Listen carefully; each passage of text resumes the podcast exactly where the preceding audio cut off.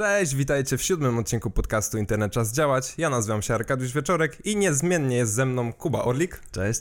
I dzisiaj e, będziemy mówić o wolnym oprogramowaniu, o oprogramowaniu open source i powiemy jaka jest różnica pomiędzy tym oprogramowaniem.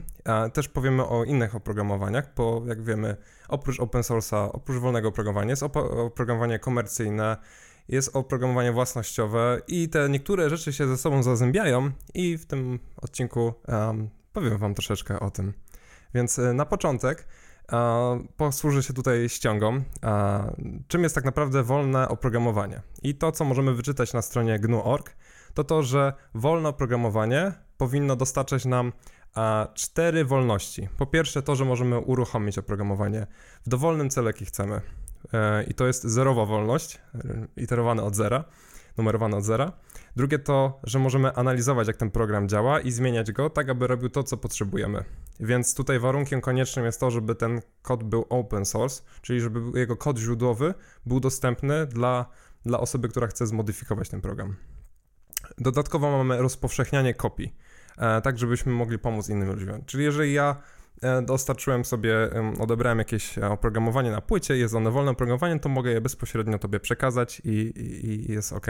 I to jest ta wolność. I wolność do udoskonalania programu, czyli do publicznego rozpowszechniania własnych ulepszeń, dzięki czemu możemy z nich korzystać um, z nich może korzystać cała społeczność. I tutaj znowu e, otwarte oprogramowanie jest potrzebne, żeby ten kod był dostępny, żeby można to było udoskonalać i tak dalej. Mhm. I, e, I to jest taka fajna rzecz um, w tym wolnym oprogramowaniu, co wyczytałem na stronie GNU.org, którą wam serdecznie polecam, że e, tam możemy zauważyć, mm, że jest opisany pewien um, sposób myślenia o tym oprogramowaniu.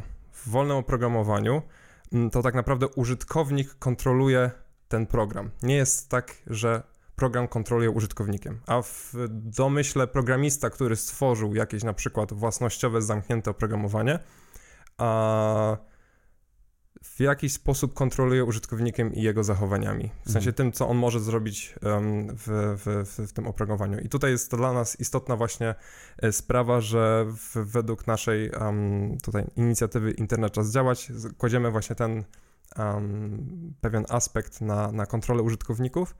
No i niestety właśnie w przypadku własnościowego oprogramowania e, niestety użytkownicy są ograniczeni w jakiś sposób. Tak i Um, w ogóle samo słowo wolne oprogramowanie jest, um, jest dosyć obciążone, tak, bo tak, tak. właściwie i, i, nie tylko w naszym języku polskim, bo wolne oprogramowanie to też chciałbym zaznaczyć, że mamy na myśli wolne jak ptak, a nie wolny jak ślimak. Jest, jest wolność, nie? Tak, czyli... Tak, od słowa tak. wolność, a nie od słowa wolny. Wolny, czyli w sensie, no, że, że, to oprogramowanie nie jest szybkie. No, tak. W sensie czas, znaczy jest z reguły szybkie, ale no, mam nadzieję, że nasi słuchacze wiedzą, co mamy na myśli. I jak, jak już widzicie, jakby ten, e, to, to już, już, się czasem ciężko o, o tym mówi i, uh, i tak samo jest po angielsku, jest e, free software, które można rozumieć jako darmowe oprogramowanie, ale jakby jest, y, jest free i jest free, w sensie ponownie tam to słowo ma dwa znaczenia i mówi się, że jest e, że free w sensie darmowy albo mm -hmm. free w sensie, że, że wolny, Freedom. ale nie wolny, że powolny, tak. tylko że nie, nieograniczony. Um, I e, czasem ludzie używają słowa libre, tak. żeby zaznaczyć im, że chodzi nie tylko o oprogramowanie open source, ale także oprogramowanie, które jest wolne. Tak, to chyba zapożyczenia między innymi z francuskiego, z tego co mi się wydaje, i z hiszpańskiego. Albo z hiszpańskiego. Z francuskiego na... Głowy nie dam. Powiem, że na pewno, ale zrobimy fakt check. tak. Więc, e, więc tak, i GNU jest organizacją, która jest fundacją, która zajmuje się propagowaniem po pierwsze idei wolnego oprogramowania, mhm.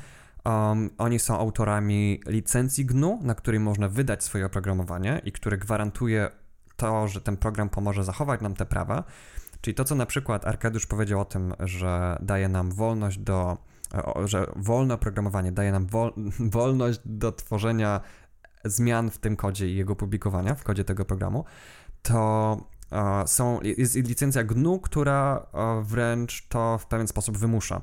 Czyli jeżeli zrobimy jakieś, jakieś modyfikacje, to, to musimy je udostępnić mhm. dalej. Jeżeli dobrze rozumiem licencję GNU, tutaj jeszcze fact check, ale, um, ale, e, ale tak, więc oni są dużym graczem na, na, na, w temacie całego tego wolnego oprogramowania i właśnie tworzą te licencje, zajmują się szerzeniem tych informacji, o szerzeniem tej idei, a także e, tworzeniem wolnego oprogramowania. Tak. I, i, I to też, co warto tutaj podkreślić, że każde oprogramowanie wolne, czyli free software, jest otwartym oprogramowaniem open source mhm. jednocześnie, ale nie każde oprogramowanie open source będzie wolnym oprogramowaniem. Z uwagi na to, że niektóre aspekty licencji a mogą to ograniczać w jakiś tam sposób użytkownika. Nie? To, to, Dalej oprogramowanie jest otwarte, ale mhm. jest jakaś licencja, która nakłada na użytkownika pewne to, restrykcje. To na przykład, to co mogłoby być oprogramowaniem, które jest open source, ale nie jest, nie jest wolnym oprogramowaniem? No nie wiem, że na przykład. Yy... O, teraz mnie zagiąłeś. Właśnie, jakby, tak, jakby te tematy. Tak, tak, tak, to się przewija. Jakby... Z reguły, jak mówimy o tym, to mówimy open source, ale mamy na myśli free software, albo tak. mówimy free software, albo mamy na myśli open source i jakby. Um, I wiem, że są osoby, które bardzo się, które bardzo to denerwuje, kiedy nie znamy tego rozróżnienia, ale jakby no mimo, że siedzimy w temacie tego, te, te tematy, to te pojęcia nam się dosyć mocno zlewają. Tak, jakby istotą y, tego, co udało mi się ustalić z GNU.org, y, z tego, co tam przeczytałem, a, czyli właśnie ze strony y, tej instytucji GNU, a, to to, że są po prostu pewne licencje oprogramowania dla open source'a, które nie są uznawane przez, przez GNU. Mhm. I, I, nie pamiętam teraz jakie. Możemy zrobić fact check i dopiszemy, jakie na pewno nie są mhm. przez nich, e, a są open source'owe, w sensie kod źródłowy dalej jest od, od otwarty, nie? Tak, i myślę, że też rozróżnienie... Chodzi o to, że, że program, który e, będzie open source'owy, a nie będzie free software'em, prawdopodobnie nie będzie spełniał, czy na pewno nie będzie spełniał jednej z wolności, które definiuje free software. Mhm. Ale też poza tą taką um, interpretacją pod względem punktów wolności albo pod względem tego, na jakie licencje jest wypuszczone dane oprogramowanie, to um, dla mnie e, naj, naj, naj, najbardziej kluczowym rozróżnieniem pomiędzy programami, które um, są free software, są wolnym oprogramowaniem, a takimi, które są tylko open source, jest intencja ich twórców. Mhm. Bo Um, firma może sobie stworzyć jakiś program, na przykład uh, Microsoft tworzy um, Visual Studio Code, czyli program do pisania innych programów. Um, I to jest program, który jest open source. O, właśnie. I, mm, sorry, że ci przerwę. Właściwie wiem, dlaczego niektóre programy open source nie będą wolne oprogramowaniem. Mhm. Ale pozwolę ci dokończyć. um, I e, i w tym oprogramowaniu są dołączane na przykład skrypty śledzące, które jakby z uwagi na otwartą naturę oprogramowania można wyłączyć, ale ta wersja dystrybuowana przez Microsoft. Wśród, przez Microsoft zawiera te skrypty śledzące i one ograniczają wolność użytkownika, nie można ich stamtąd tak. sobie po I, prostu wyłączyć. I, i, I, też chodzi o to, że um, stworzono Codium, które jest e, odpowiednikiem Visual Studio Code dostarcza dokładnie te same funkcjonalności, ale ma wyłączone branding Microsoftu, ma wyłączone telemetryki Microsoftu, przez to, że ktoś po prostu wszedł w źródła i to usunął mhm. i, i, wypuścił. Nie wiem na ile y, Codium byłoby uznane przez y, organizację GNU jako free software, aczkolwiek y, na stronie y, Codium oficjalnej jest podawane, że jest to właśnie free software i libre software, więc mhm. prawdopodobnie są zamierzone intencje i jest to tak, prawda. Więc, więc byłbym w stanie uwierzyć, że VS Code jest free software, ale nie byłbym w stanie uwierzyć, że VS Code jest free software. Tak, tak, ale tak. to, że jest open source, to widzimy, ponieważ mamy wgląd e, w mhm. jego kod. I um, ostatnio przeczytałem, nie pamiętam dokładnie co to było, ale Microsoft stworzył jakąś funkcjonalność w VS Code, która nie działa w VS Codium. Mhm. Więc e, Microsoft się bardzo branduje teraz jako firma, która wspiera open source. Microsoft loves open source. Um, Microsoft loves Linux. Ale nie ma, ale, ale, ale właśnie w sytuacjach, e, w których widzimy, co Microsoft tak, robi, tak. trudno im uwierzyć. Może Microsoft robi open source, bo wtedy może otworzyć kod programu i wtedy inni ludzie mogą rozwiązywać problemy w tym kodzie i Microsoft nie musi im za to płacić. Tak, dokładnie. A, ale niekoniecznie po to, żeby mieć intencję, żeby to służyło tak. ich użytkownikom. Więc ta intencja otwierania kodu oprogramowania jest dla mnie najbardziej kluczowa Um, I e, przede wszystkim lubię, jak ta intencja jest poparta konkretnymi działaniami, i potem dopiero patrzę na licencję. I tak, i tutaj e, właśnie to jest też fajna przewaga dla mm, wolnego oprogramowania, ale także oprogramowania open source, uważam, y, że w przypadku, kiedy znajdziesz jakiś błąd jako programista, możesz to zgłosić, wiesz gdzie to zgłosić, jesteś w stanie przeanalizować ten cudzy kod otwarty i móc to naprawić w jakiś tam sposób. A w przypadku oprogramowania własnościowego, czyli takiego zamkniętego, za które najczęściej musimy zapłacić, chociaż oprogramowanie wolne też nie musi być za darmo, to tak. Mm. To nie jest powiedziane, Potwierdzone że... info, czy tak, robimy potwierdzone, potwierdzone okay. info. Nie musi być za darmo. To jestem zaskoczony. Może być dystrybuowane za pieniądze. Mm. A, ale też może być dostarczone w inny sposób. Na pewno słyszałem, że można robić podwójną licencję tak, do tak. programowania. Tak. Ale właśnie jakby wracając do tego własnościowego mm. programowania, to jakby um, istotno, istotą jest też to, że jako użytkownicy takiego zamkniętego programowania możemy jedynie zgłosić ten błąd i czekać na ten support, że jeżeli coś tam się wydarzy, bo mają pięciu programistów w zespole i to jest jedyna jakby grupa, która pracuje nad danym featurem w jakiejś tam aplikacji, która nie działa i mhm. mają oni stertę ty, tych, tych bugów, tych błędów i, i, i, nie są w stanie tego w odpowiednim czasie naprawić i tak dalej.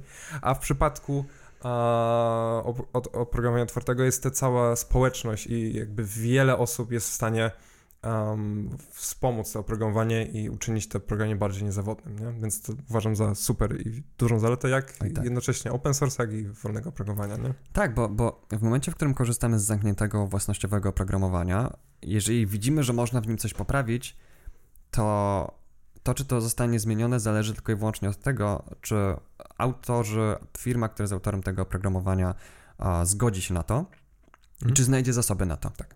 Bo może, może, może być tak, że ty zgłosisz jakiś błąd, ale oni stwierdzą, że to jest fajne, fajnie, żeby to było, ale nikt z osób, które są u nas na etacie, nie, nie może się teraz tym zająć no. i w końcu to no. się nigdy nie stanie. Um, a a w, kiedy mówimy o projektach open source lub free software, jeżeli znajdziesz programistę, który jest to w stanie napisać, albo jeżeli sam jesteś takim programistą, to ta zmiana zajdzie, jeżeli jest tak akceptowana przez, e, przez społeczność, więc wtedy możemy skalować ilość osób, które są w stanie wpłynąć na ostateczny kształt tego, e, na, te, na kształt tego oprogramowania.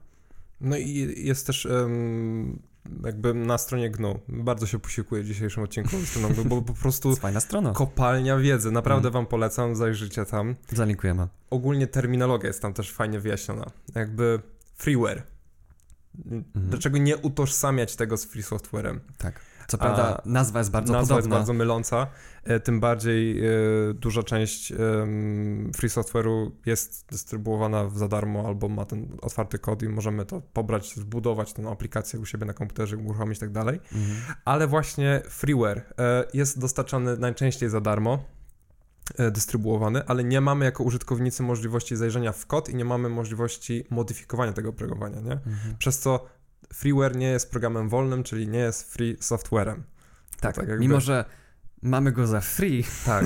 to nie jest to free software i znowu tutaj semantyka stoi nam trochę na drodze do rozmawiania o tym i tak jest zawsze w tym temacie. Oj, tak. Um, ale pomimo tego, że ten temat jest e, złożony, to um, kiedy prowadziliśmy liczne warsztaty z bezpieczeństwa w internecie dla, dla młodzieży, wtedy jeszcze gimnazjalnej i tak. licealnej, mhm. um, to udało nam się poruszać ten temat. Mhm. I, i, I, bardzo chciałbym, żebyś opowiedział właśnie o tej metaforze, jaką, jaką jej używaliśmy A, do okay. tego, żeby powiedzieć e, także młodzieży, na czym polega różnica pomiędzy takim, powiedzmy, LibreOffice'em a Microsoft Office'em. No więc e, w przypadku oprogramowania otwartego, a zamkniętego jest istotna różnica. W oprogramowaniu otwartym możemy zajrzeć jako programiści w kod i coś poprawić tak dalej, stworzyć nową wersję ulepszoną danego oprogramowania. Oprogramowanie zamknięte jest zamknięte, musimy, jesteśmy kontrolowani przez producenta tego kodu, autora tego kodu, tego oprogramowania, czy mamy po prostu takie wąskie spektrum i, i nie jesteśmy w stanie nic poprawić. I dlaczego tak się dzieje? Ponieważ e, Otwarty kod możemy rozumieć jako pudełko ciastek, na którym są wymienione składniki, czyli dokładnie kupując dany produkt w sklepie, na przykład te ciastka, jesteśmy w stanie stwierdzić, czy one nam zaszkodzą, czy też nie, poprzez to, że sprawdzimy składniki i będziemy wiedzieli, co tam jest w tym składzie tych, tych, tych ciastek. A w oprogramowaniu zamkniętym, czyli bardzo szerokim spektrum oprogramowania, które na co dzień się wykorzystuje i to w temacie szkolnictwa, do którego chcia, chciałbym, zanotuj, chciałbym wrócić za jakiś moment. E, od samego początku jesteśmy oblegani właśnie zamkniętym oprogramowaniem i właśnie to zamknięte oprogramowanie jest takimi ciastkami, ale bez tych składników na opakowaniu, czyli Mhm. kupujemy po prostu ciastko i tak naprawdę nie ono wiemy, robi? co się znajduje w składzie. Pomyślałem teraz sobie, że jakby pociągnąć tę meta- metaforę troszeczkę dalej, to Mhm. wolne oprogramowanie mogło być czymś takim, że kupujesz ciastka i na nich jest skład oraz przepis, jak je zrobić samemu. Oj tak, zdecydowanie. No więc y, takie oprogramowanie zamknięte nie jest dostępne na, na, na takim poziomie, jakim byśmy chcieli, bo, bo Mhm. tak wracamy cały czas do tego motywu, że nie możemy tego ulepszyć, nie możemy tego zmodyfikować. Na przykład jedynie intencją autora, jeżeli on da nam możliwość a, dodania jakiegoś dodatku, czyli modyfikowania tego w jakiś tam sposób. Na przykład przeglądarki internetowe są takim przykładem, że możemy jako programiści stworzyć otwartą wtyczkę open source'ową a, i ją użyć w, w danej przeglądarce i ona coś może dostarczyć w, w tej przeglądarce za nową a, funkcjonalność. Ale tutaj też przychodzi mi do głowy to, że możliwe, że każdy z nas codziennie korzysta z niewolnego oprogramowania Mhm. i to nie za sprawą tego, że e, mamy jakiś system operacyjny, który jest niewolny. Nie. Nawet nie za sprawą tego, że BIOS, który jest w naszym systemie, czyli ten taki rdzenny system w, w, w komputerze, który też możemy podmienić na taki free software, Mhm. bo jeśli się to da zrobić. Oczywiście jest to ograniczone pewnym spektrum urządzeń, a to odwiedzając internet i korzystając na przykład z takich Google Docsów, korzystamy z, e, pod spodem z języka JavaScript. I okazuje się, że wiele programów w internecie, które jest używane, mm, które jest webowymi aplikacjami, Mhm. są tak naprawdę niewolnym oprogramowaniem. Dlaczego? Bo e, najczęściej ten kod jest zaciemniony. Co to oznacza? Że nie możesz, że masz dostęp do kodu o, mm, źródłowego, ale intencją twórców jest to, żebyś nie mógł przeanalizować tego kodu, w jaki sposób działa, ponieważ no, mm, myślę, że na blogu, na blogu wrzucimy y, przykład obrazków, y, jak wygląda taki kod czytelny dla programisty, a jak wygląda taki kod, który jest zaciemniony, zunifikowany. Tak, to jest trochę tak, jakbyś w składzie zamiast wody miał di... Eee, tam coś, ale jeszcze to poparte jakimiś innymi jak jest, literami. di- Diwodorek tlenu, czy na coś przykład, takiego. na przykład tak. Tlenek diwodoru, nie wiem, nie jestem chemikiem, ale będę linczowany No, więc y, na co dzień tak naprawdę korzystamy z niewolnego oprogramowania. Chcąc, nie chcąc, po prostu To Myślę, że jakbyś Może- bardzo chciał, to, To byś oczywiście. się był w stanie od niego w pełni Tak. uwolnić. Myślę, że nam akurat całkiem nieźle idzie. Co Ale- innego, mhm. co innego jeszcze dokończę, jeżeli w Mhm. przypadku um, korzystalibyśmy e, z takich Google Docsów i załóżmy, że byłyby one open source'owe i nawet mm, wczytując to w przeglądarce byłoby to zunifikowane, bo musimy oszczędzać transfer, który, dane, które przeglądarka, Unifikowane, czyli? zmi- zminimalizowany ten kod. A, czyli znowu wracamy do tego H2O zamiast woda. Tak, Mhm. tak, tak. I że to zajmuje mniej danych, ponieważ mamy mniej znaków w kodzie, więc możemy to załadować szybciej, bo mniej danych trzeba pobrać. Mhm. Ale jeżeli to byłoby open source'owy i ten kod byłby dostępny w wersji takiej niesunifikowanej, na przykład jakiś Czy chodzi o repozytorium, minifikację być może? tak, tak, Okej, tak, tak, okej. tak, Mhm. to wtedy, to wtedy moglibyśmy uznać to czysto teoretycznie za wolne oprogramowanie, ponieważ no, byłby do tego dostęp. No i A jeżeli przynajmniej mo- open source'owe. co najmniej open source'owe, jeżeli moglibyśmy to dystrybuować i spełnilibyśmy wszystkie wolności inne, to tak.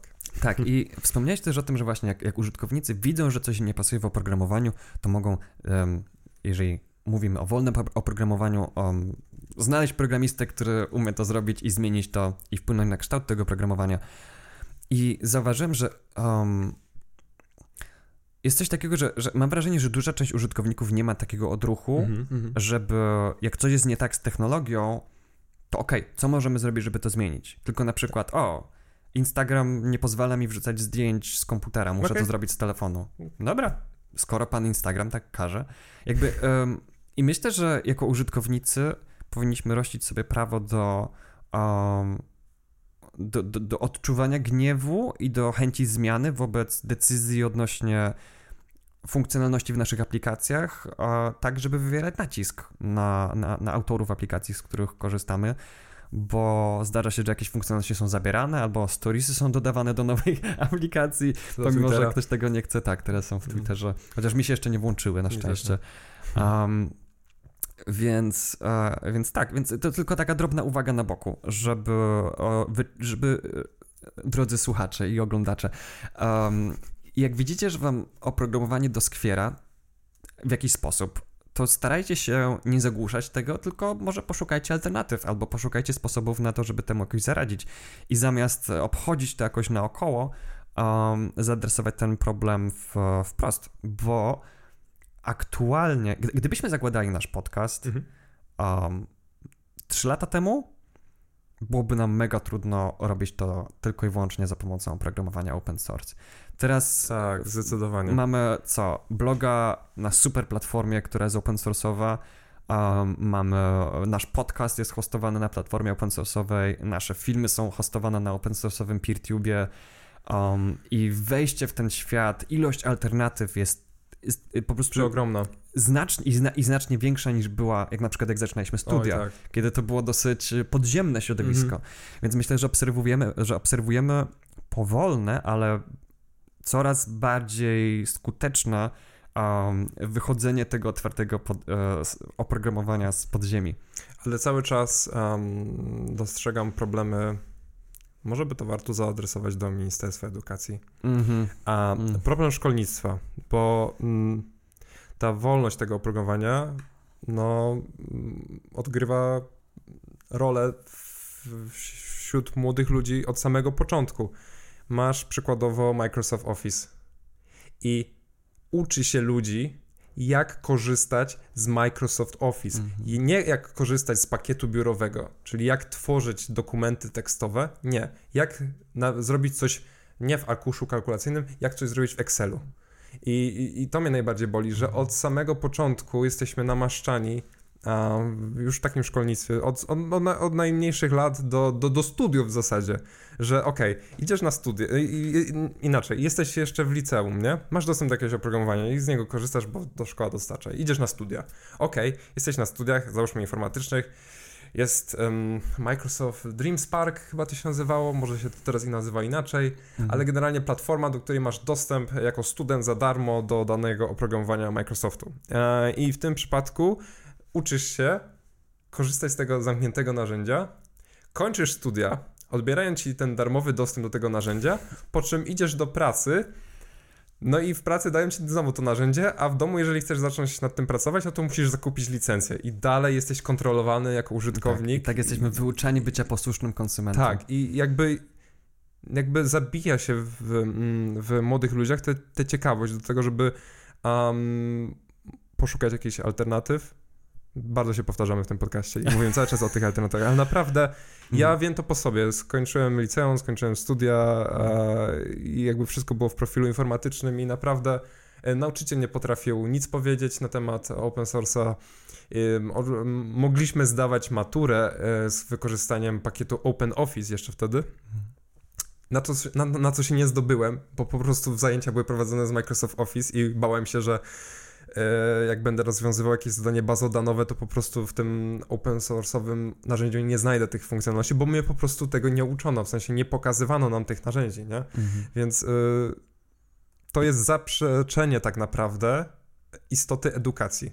W sensie y, tych, tych celów, które mają y, no, placówki takie, nie? No tak, bo edukacja moim zdaniem jakby takim niepisanym celem jest wzbudzanie naszej ciekawości, a tutaj brany korporacyjny, komercyjny produkt i jakby daje się dziecku komputer, myszkę, klawiaturę, tutaj jest program takiej firmy tak. e, i, i, to jest takie logo, zapoznaj się z nim, bo będziesz z tym pracować prawdopodobnie do końca twojego życia, nie? No i właśnie, i a to wolne oprogramowanie, czy nawet oprogramowanie open source, no, wspiera edukację wśród użytkowników.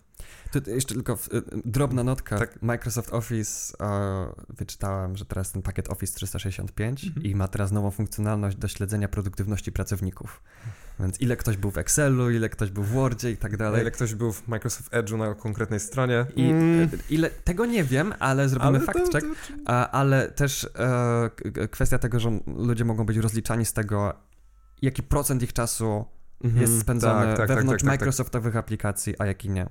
I to może być brane przez pracodawców jako wyznacznik ich produktywności. I, I bardzo chcę tutaj przytoczyć e, to, co zostało um, napisane na, na właśnie znowu na GNU, bo to jest naprawdę, polecam jeszcze raz, świetna kopalnia wiedzy na temat wolnego programowania. Jeszcze raz wspomnij, że o tym mi ci każe zrobić taki animowany e, link. E, na, będzie latało. Mamy, mamy teraz trochę ładniejsze studia, jeżeli ktoś nas ogląda w wersji wideo na PeerTube czy też na YouTubie, to um, będę to montował i zobaczymy, co z tego wyjdzie, ale y, jesteśmy bardzo podjarani, bo mamy już jakieś miejsce do nagrywania, jest to tymczasowe miejsce, także y, wszystko w swoim czasie. Tak, jeżeli wszystko dobrze pójdzie, to każdy odcinek będzie nagrywany w innym miejscu. Więc y, wiecie, że coś się dzieje, ale jakby wracając jeszcze do tego, do tego, do tego cytatu, to... Mm, jest tam napisane coś takiego, że kod źródłowy oraz metody wolnego oprogramowania są częścią ludzkiej wiedzy. Z drugiej strony oprogramowanie własnościowe jest sekretną i ograniczoną wiedzą. Jakby jest mhm. jasno powiedziane, jaka jest ta istota różnicy, nie? I um, że jest to przeciwieństwo celów postawionych placówkom edukacyjnym. Wolne mhm. oprogramowanie wspiera edukację, oprogramowanie własnościowe zakazuje edukacji. Bo to jest taka edukacja, znowu tym wąskim naszym tu kamerowym spektrum, a nie e, w pełnym obszarze, jaki moglibyśmy jako użytkownicy dostrzec. Tak, nie? i to jest tak, jakby uczyli, tak jakby, no nie, nie, to jest tak, jakbyśmy mieli lekcję zdrowego odżywiania i uczyli nam, nas tam tylko o danonkach. O, tak. że tylko danonki mają te witaminy. Tak, i by przynosili danonki i szkoła by płaciła za to. Właśnie, płaciła szkoła by za to, bo za te wszystkie tak, licencje tak, na Microsoft tak, Office, tak, na Windowsy tak. i tak dalej, szkoły przyznaczają, musimy kiedyś policzyć, ale to, to, to, to, to, to muszą być olbrzymie pieniądze, które szkoły mogłyby przeznaczyć na coś innego. Kiedy korzystałyby z, z, darmowego systemu operacyjnego, już abstrahuję od tego, że wolnego, abstrahuję od tego, że open source'owego, ale po prostu darmowego systemu operacyjnego i darmowego pakietu biurowego, tak. zwalniają się na zasoby na to, żeby na przykład dokupić więcej komputerów, albo żeby, nie wiem, odmalować jakąś salę, albo... Albo, albo po prostu y, zaprosić kogoś z, z branży, czy zapłacić komuś za jakieś dodatkowe wykłady i osoby, które są w stanie nam przedstawić jeszcze jakieś fajnie, fajne rzeczy w, w informatyce. A nie, dzisiaj, dzisiaj ale... będziemy robili E, nowe rysunki w Paintie, inne niż ostatnio. Mm. A, więc um, tak i bardzo, bardzo chciałbym kiedyś chociażby oszacować tak pi razy drzwi. Ale masz rację. Ile tak. kasy na to idzie. Jakby to jest, to jest to jeżeli chodzi o sam problem szkolnictwa, no to szkoły mają ograniczone zasoby pieniężne. Tak. I dużej części przeznaczają je na oprogramowanie, które jest zamknięte. Tak, jest Muszą za nie płacić pieniądze. Pakiet Office dla szkół, a tak naprawdę wychodzi z tego, że to szkoły są dla pakietu Office. No dokładnie. Hmm. I tak, y, to już prawie kończymy nasz odcinek, bo dobijamy do 30 minut, a daliśmy sobie tym razem za zadanie, żeby zrobić troszeczkę krótszy odcinek niż ostatni, który miał prawie półtorej godziny. Oj, tak. Ale nie mogę się powstrzymać. Dajesz Gnu. No, okay. no to będzie animacja, słuchaj. Oj, tak. Um, piractwo. Mhm. Wydawcy często nazywają zabronione kopiowanie piractwem. W sensie taki jest cytat. I mhm. tym samym insynuują, że nielegalne kopiowanie jest, nie, jest etycznie równoważne atakowaniu statków na morzach, porywaniu i mordowaniu ludzi na nimi płynących. Mhm. I no to jest też, to, jest, to też jest tak, takich ciekawostek, które faktycznie, jak sobie tak uzmysłowiłem, to, to, to faktycznie to nie jest nie można tego stawiać na, na, na, na takiej samej szali, bo to jest po prostu, powiedzmy, nazwijmy to zabronione kopiowanie, nielegalne kopiowanie, mhm. ale faktycznie piractwo jest to takie już bardzo nacechowane. Chodzi o moc tego słowa, I nie? tak, mhm. i tak by to jest um, celowa intencja twórców właśnie takiego za, um, zamkniętego oprogramowania, żeby żeby to powiedzieć, żeby to wyartykułować, nie? Mhm. nie zamkniętego, które oczywiście jest ograniczone jakimiś licencjami, trzeba za nie zapłacić i tak dalej, bo bo nie możemy mówić chyba o piractwie, jeżeli mówimy o freeware'ze, o czym, o, o którym mówiliśmy przed chwilą, ale no... Bardzo, bardzo musimy zrobić odcinek o piractwie. Oj tak. A, I nie będę teraz robił do tego dygresji, bo zaraz nam wiedzie odcinek półtoragodzinny, ale, ale to tak. przywodzi mi na myśl jak na Deremy, przykład... kwestie piractwa Oj, tak. tak. Może tutaj jest tematów do opowiedzenia, ale um, tak samo z piractwem było z uh, osobami, które przechodzą przez, przez jezdnie w nieoznaczonych miejscach. Mhm żeby szykanować takie osoby, stworzono słowo jay, jaywalker. Okay. To jest ktoś, kto przechodzi w nieoznaczonym miejscu. I to, to słowo bardzo pomogło w um, silnej motoryzacji Stanów Zjednoczonych. Tak? A, Wow. Bo jakby no, i, bo pieszy na jezdni to już był od razu jakoś pejoratywnie określane Aha. i było takie słowo, które weszło do, które bardzo mocno było utarte i tak samo zwróciliśmy uwagę, że piractwo właśnie jest też takim, jakby już tak bardzo weszło do użycia, że ktoś mówi, no spiraciłem ten film po prostu, ale jak sobie zastanowić, jakie konotacje stoją za Mhm. piractwem, nie? To, jest, to, to jest bardzo ciekawa nowa obserwacja dla I mnie. e, zajrzyjcie sobie tam. Terminologie, jakie tam są podane, jakby nawet jest powiedziane, jak, w jaki sposób w danym języku mówić o, o niektórych rzeczach. Możliwe, że tu się co- o czymś pomyliliśmy. E, No, każdy się myli, tak. ale ym, jest też na przykład hasło o programowaniu prywatnym i takie oprogramowanie może być wolne, Mhm. ale jest prywatne. Jest na przykład napisane dla danej instytucji. I Hmm. dopóki na przykład ta, te osoby w danej instytucji mają em, fizyczny dostęp do kodu, czy też mogą coś tam polepszyć, to, to, to jest ok. I to Mhm. dalej jest wolne oprogramowanie w tym kontekście, nie? Tak, i myślę, że GNU bardzo właśnie przyrównuje kod programu do wiedzy i tym, jak, jak, jak organizujemy wiedzę. Um, I zwraca też uwagę na to, że, że na oprogramowanie często są nakładane silniejsze ograniczenia niż na inne rodzaje wiedzy. Mhm, tak. I to mi przywodzi na myśl o akcji Public Money, Public Code, Mhm. której, która ma na, na celu popularyzowanie takiej idei, że a, oprogramowanie tworzone na, na zamówienia publiczne powinno być co najmniej otwartoźródłowe, co najmniej open source. Bo o, jest teraz na przykład coś takiego, że mia- miasta mają o, teraz takie aplikacje, o, większe miasta na pewno mają takie aplikacje e, internetowe, w których się wpisuje, jakie ma się a, różne miasta, Warszawa, Mhm. Poznań i tak dalej, Mhm. jakie ma się odpady i gdzie, gdzie A, należy okej, utylizować. Tak, tak, tak, tak. I każde Ma- miasto Ma ma zrobione to inaczej, czyli każde miasto zapłaciło jakiejś firmie, żeby zrobiła to samo.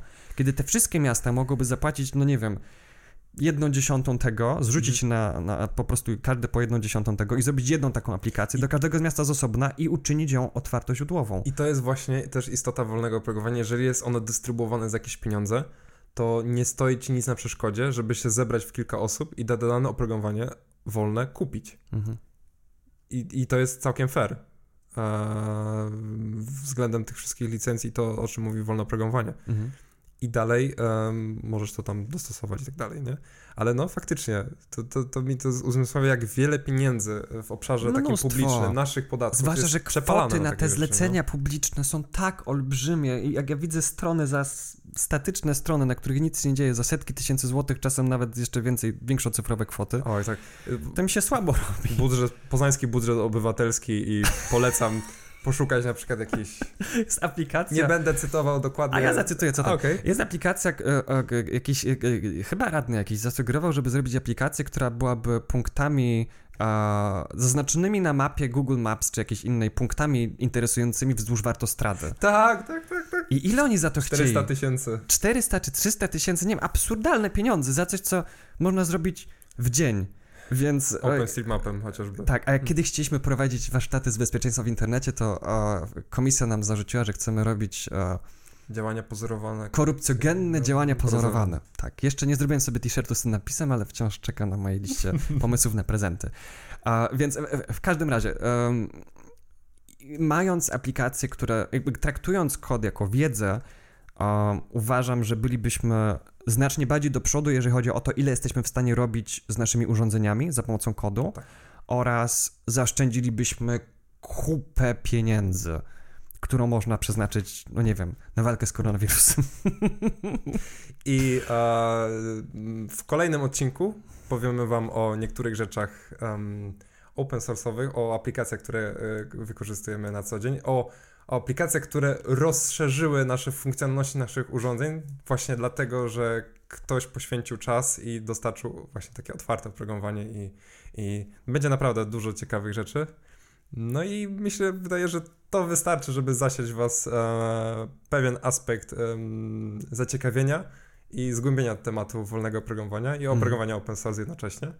E, no i co? I widzimy się kolejnym odcinku. Chciałem tylko zaznaczyć, że cieszę się, że mam jakiś pozytywny tytuł odcinka Tak. e, i że nie jest życie bez czegoś, chociaż dygresja. moglibyśmy go nazwać Życie, Życie bez, bez- własnościowego programowania, tak. Ale no. ale nie zrobiliśmy tego, więc e, no, mam nadzieję, że zostanie to docenione. Tak. A, no, no, no, ta osoba, która o której mówię, wie, wiesz o niej mówię teraz. no. Pozdrawiamy. w każdym razie, zawijamy już się, nie będziemy was e, męczyć dzisiaj półtora godzinnym odcinkiem. Mhm. E, a może jednak? Okej, okay, dobra. Jest już późno.